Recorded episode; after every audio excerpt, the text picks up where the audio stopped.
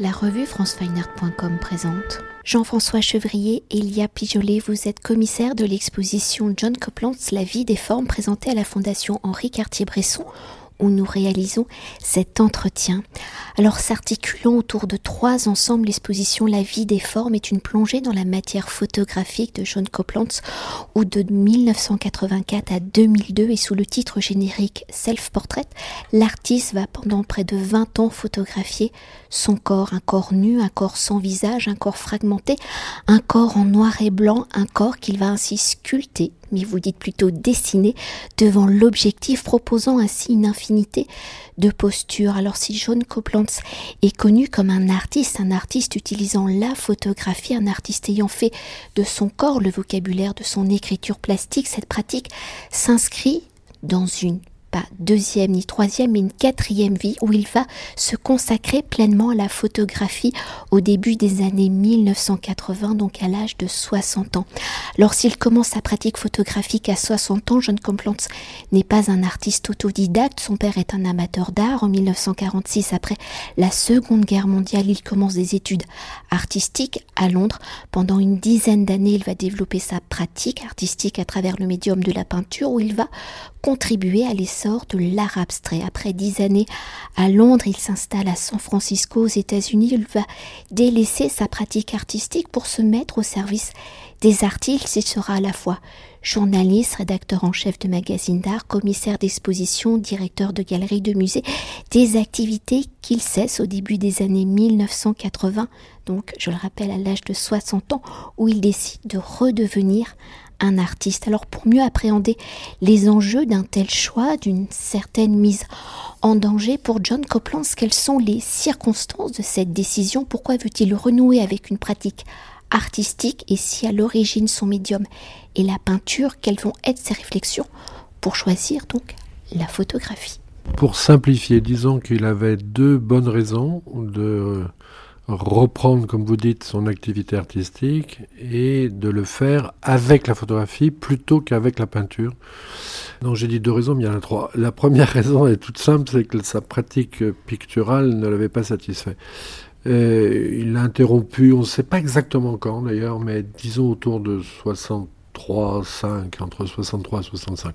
C'est-à-dire qu'il a il avait un peu prolongé cette pratique après son installation aux États-Unis. La deuxième raison, euh, c'est que l'art euh, actuel aux États-Unis l'avait passionné. Il s'était d'abord enthousiasmé pour l'expressionnisme abstrait, euh, qu'il avait convaincu d'ailleurs de venir aux États-Unis, de quitter la Grande-Bretagne et de venir aux États-Unis. Il s'était enthousiasmé ensuite pour les développements post-expressionnistes, le pop art, l'art minimaliste. Il avait, euh, regarder de très près euh, euh, à la fois les œuvres de Warhol, de Liechtenstein, de, de Kelly, de, Donald Judd, de Richard Serra, enfin et, Robert Smithson, bon, tout ça l'avait passionné.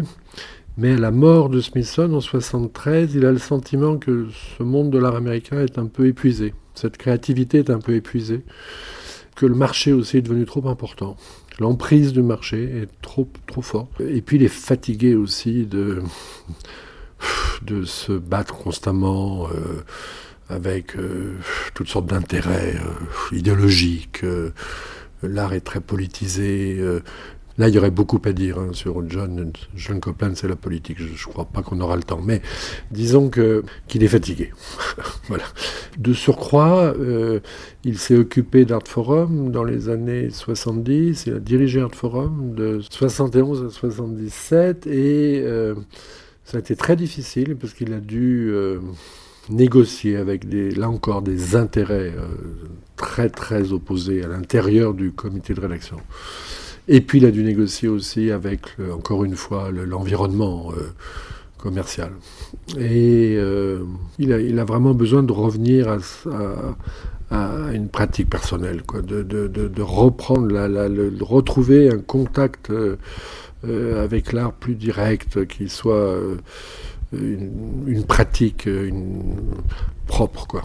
Et donc il, il, va prendre la direction d'un petit musée à Akron et c'est là, pendant les années, qu'il où il dirige ce musée entre, enfin, à partir de 78, où il fait encore plein d'expositions. Bon, mais c'est dans cette retraite, cette semi-retraite, disons, par rapport au poste très en vue qu'il avait occupé auparavant, c'est dans cette semi-retraite qu'il découvre la photographie. Et ça, c'est d'ailleurs le troisième point.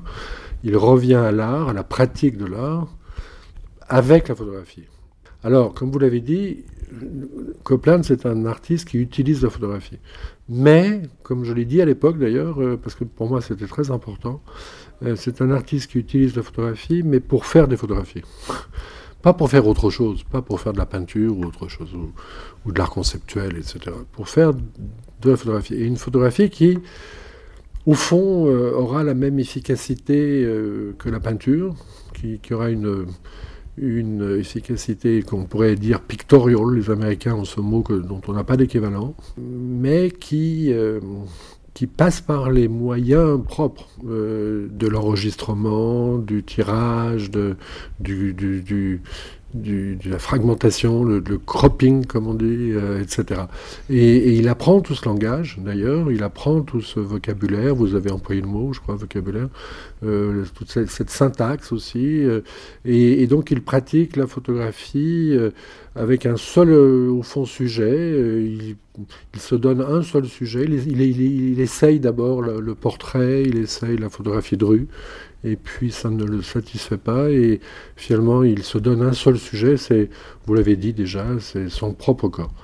Voilà. Euh, et là, dans l'exposition, c'est ce qu'on montre. On montre cette dernière période de sa biographie artistique, avec quand même des rappels dans les vitrines et même un peu sur les murs aussi euh, de, de son intérêt pour euh, d'autres pratiques artistiques et d'autres photographes qu'il a euh, dont il a regardé les œuvres, euh, des photographes qui étaient euh, vivants, qui lui étaient contemporains ou qui étaient morts plus ou moins récemment, ou, des photographes historiques, ou des artistes d'ailleurs qui avaient utilisé la photographie, comme Brancusi par exemple. Brancusi a été tout à fait essentiel.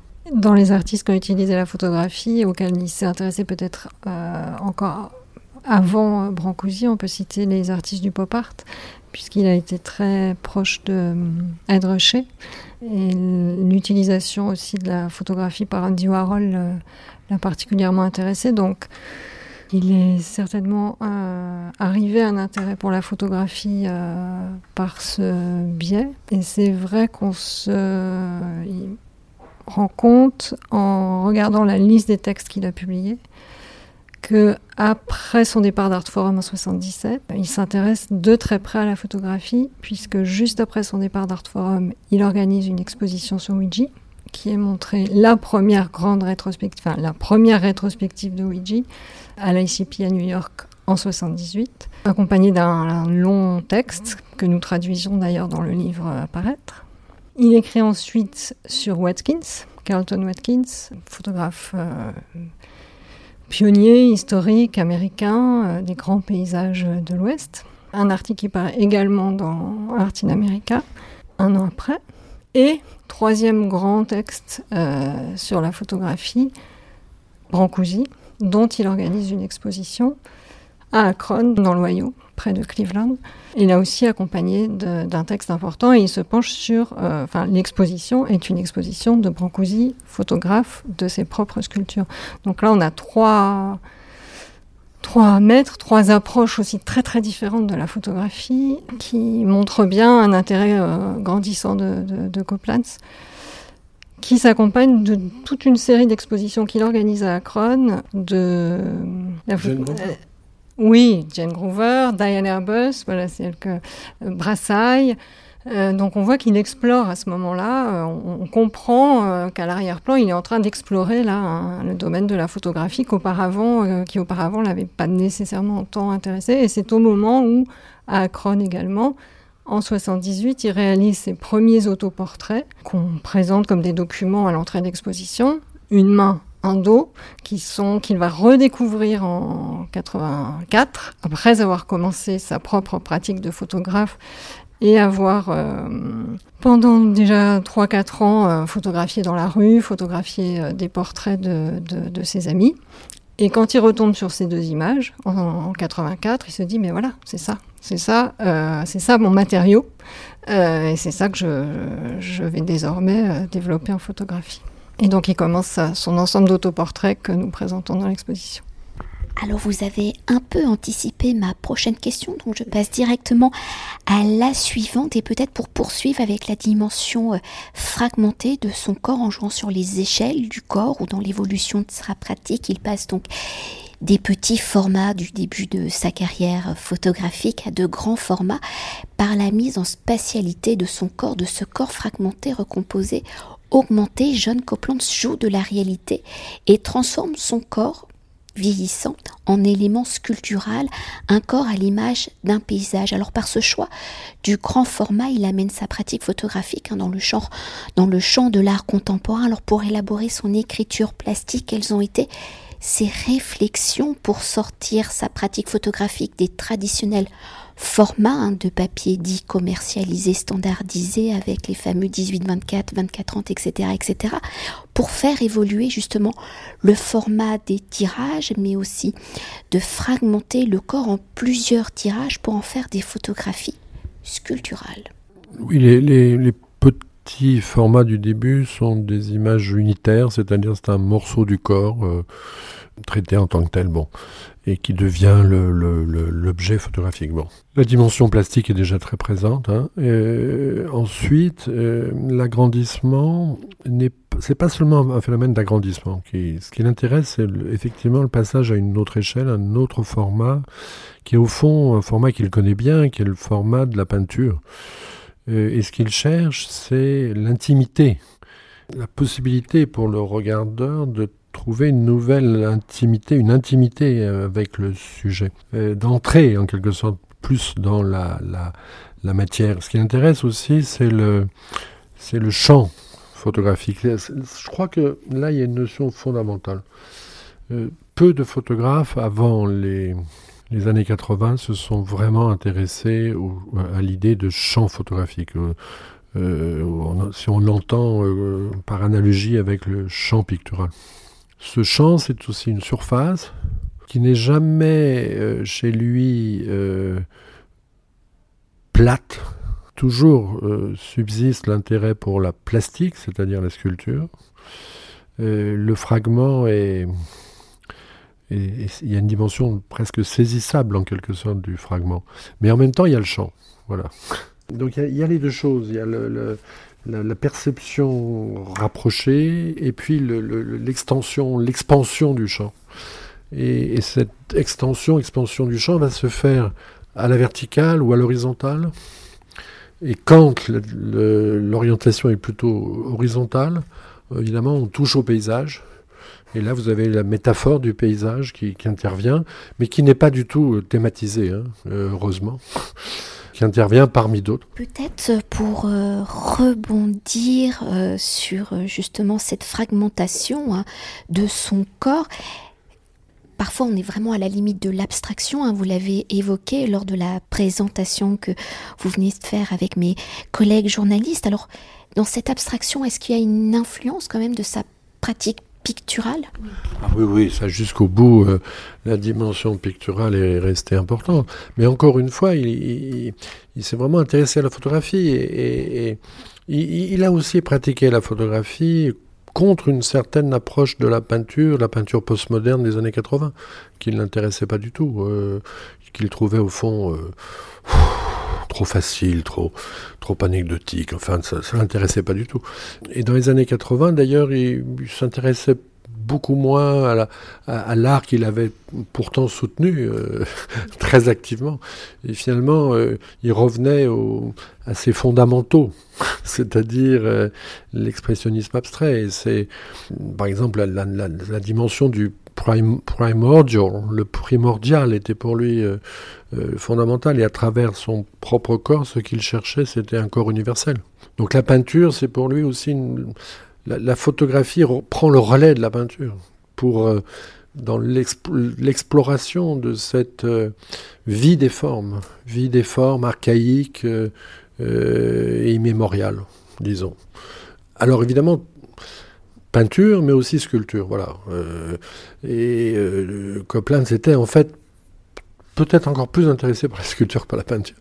Et il avait une véritable passion pour Brancusi. Il était même allé visiter Tiangojo en Roumanie, ce qui n'était pas évident à l'époque.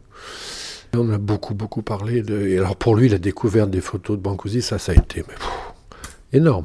Parce mm. que d'un coup, il découvrait que le, le grand sculpteur du XXe siècle avait aussi fait des photos. Alors il ne s'est pas du tout intéressé à Medardo Rosso, par exemple, euh, ni même à Rodin. Enfin, Rodin un peu, bon. Mais, mais c'était vraiment Brancusi. Oui, dans ce relais de la peinture à la photographie, il y a une notion qui est aussi très importante, qui est celle de, qui est la notion de edge tension, euh, la tension avec les bords ou la tension des bords, mais en tout cas la tension entre euh, ce qui figure sur la toile et les bords de la toile. Et ça, c'est une notion qui est très importante dans un mouvement qu'on n'a pas encore mentionné, qui est le hard edge, que lui-même, a pratiqué quand il était peintre. Euh, après un moment d'abstraction lyrique, il est passé euh, en quelque sorte à la pratique. Euh, il a modifié son style pictural en voyant une, exposition venant de Californie à Londres. il a embrassé là ce style de hard age. Il a arrêté après, une fois qu'il était, il a arrêté la peinture, comme on l'a dit, une fois qu'il avait immigré aux États-Unis. Mais quand il a repris la photographie, cette notion était restée extrêmement euh, importante. On le voit dans toutes ces. Il n'est pas du tout un, fétichiste du cadre. Il recadre complètement ces, images justement pour trouver la bonne euh, tension avec les bords. Et peut-être une dernière chose hein, pour évoquer le travail de John Copland dans le prisme du temps et de l'histoire de l'art. Il y a l'évolution donc du corps en se photographiant pendant près de 20 ans. Il montre sans complaisance, hein, la vie déforme de ce corps changeant. Il y a aussi le détournement de la représentation du corps masculin au regard de l'histoire de l'art, le corps nu, dans une non-représentation héroïque ou mythologique, et généralement un corps de femme dans la conception de ses œuvres, de ses compositions. Comment John Copland se détourne-t-il les standards de l'histoire de l'art en avant-gardiste? Comment arrive-t-il à décloisonner les genres, les stéréotypes de la représentation du corps inscrit par les traditions, les conventions de l'Académie, de cette fameuse histoire de l'art, puis plus tard également de la publicité. La première chose qu'il faut dire, c'est que peut-être que euh, on a beaucoup dit qu'il photographiait son corps vieillissant, euh, euh, mais c'était vraiment pas son objet au départ. Hein. évidemment que, c'était là et il prenait ça en compte. Mais, mais son travail n'est vraiment pas un travail biographique, ni autobiographique. Enfin bon, il n'y a pas du tout ce, ce rapport euh, dans ces images à sa propre histoire. Rien n'apparaît dans ces images de sa biographie antérieure. Le fait qu'il soit un homme, oui, certes, euh, mais pour lui, c'était pas une donnée euh, euh, fondamentale. C'est peut-être fondamental, mais pas limitative. Il, avait beaucoup, il s'était beaucoup imprégné de la pensée de Jung, comme beaucoup d'autres artistes américains de l'époque. Donc animus anima, euh, donc toute personne est bisexuelle. bon. Alors, ajouter à cela un grand sens de l'autodérision. il est juif et il pratiquait l'humour juif, qui est très sensible dans son œuvre. Euh, il était d'ailleurs très drôle, c'était quelqu'un avec qui il était très agréable de passer euh, du temps.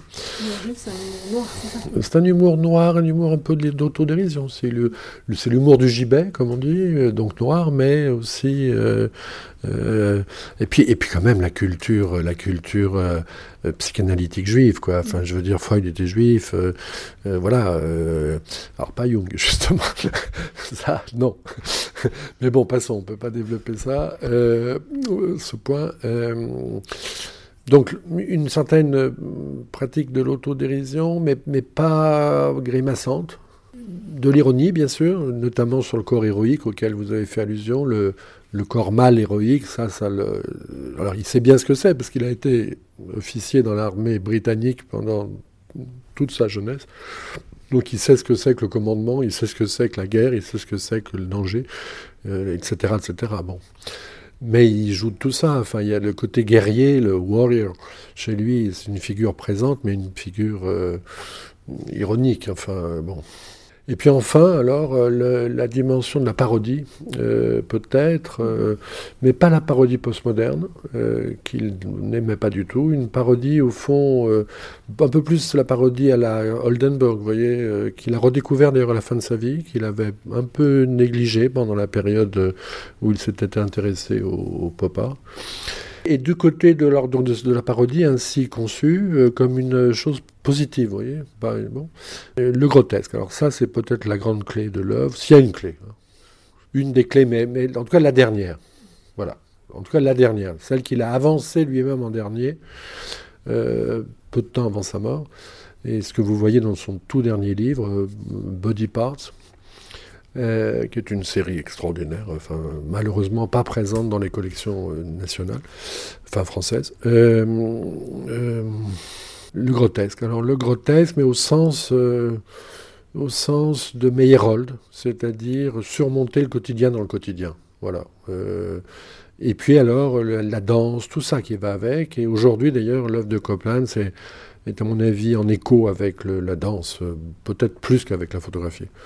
Je ne connais qu'un seul photographe dont l'œuvre puisse être vraiment rapportée, enfin comparée avec celle de Copland, c'est celle de Marc Pateau, dont les autoportraits peu connus d'ailleurs, encore aujourd'hui, malgré l'exposition du jeu de paume, euh, présentent certaines analogies avec le travail de, Copland sur un mode peut-être plus expressionniste. Sinon, c'est du côté de la danse qu'il faut se tourner, ça c'est sûr, pour voir les, les échos de cette œuvre extraordinaire.